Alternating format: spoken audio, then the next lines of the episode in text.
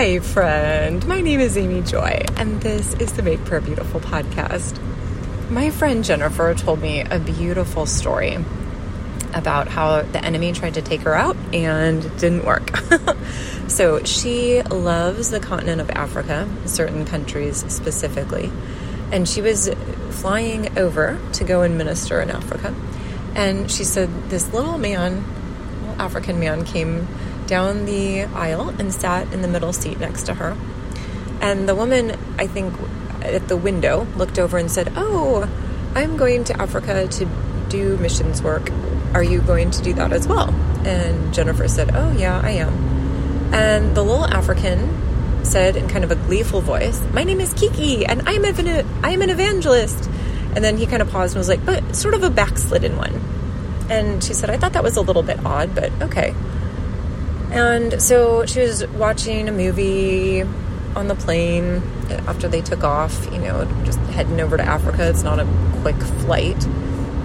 And she said, about an hour and a half in, I thought I was having a heart attack. The pressure on my chest was so immense and kind of panicky, panic inducing. She said, I thought I had flopped over into the aisle and was thrashing around because I wanted I, like I, I figured like somebody will get they'll see me and they will have attention. Or like they'll they'll get some help. They'll be the flight attendants will be able to see that I'm dying and then they'll find a doctor or something will happen and I will live through this.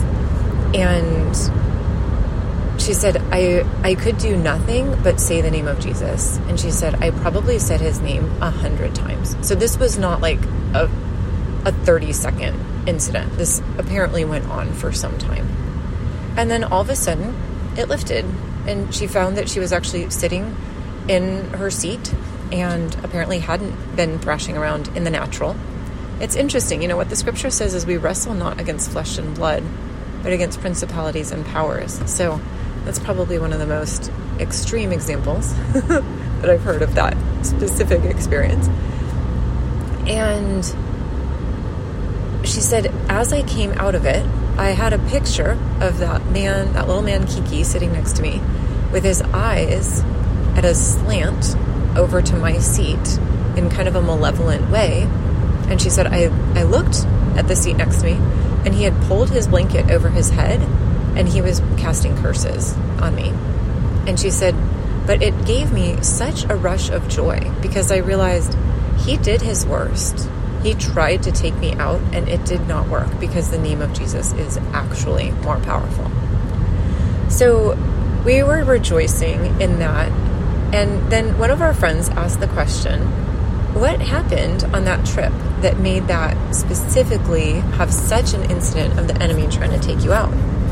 And she thought about it and she was like, oh, well, and then she had several examples of what had happened. And I think there at one point there was a pretty dramatic mass conversion, and she connected with the mayor of a particular community, and his son will become, who's now kind of like her her son in the Lord, and or her brother from a different mother. Uh, he will be a leader, a high up in the country where he lives. So there was both a really strong evangelistic anointing over that trip as well as really important kingdom connections to be made.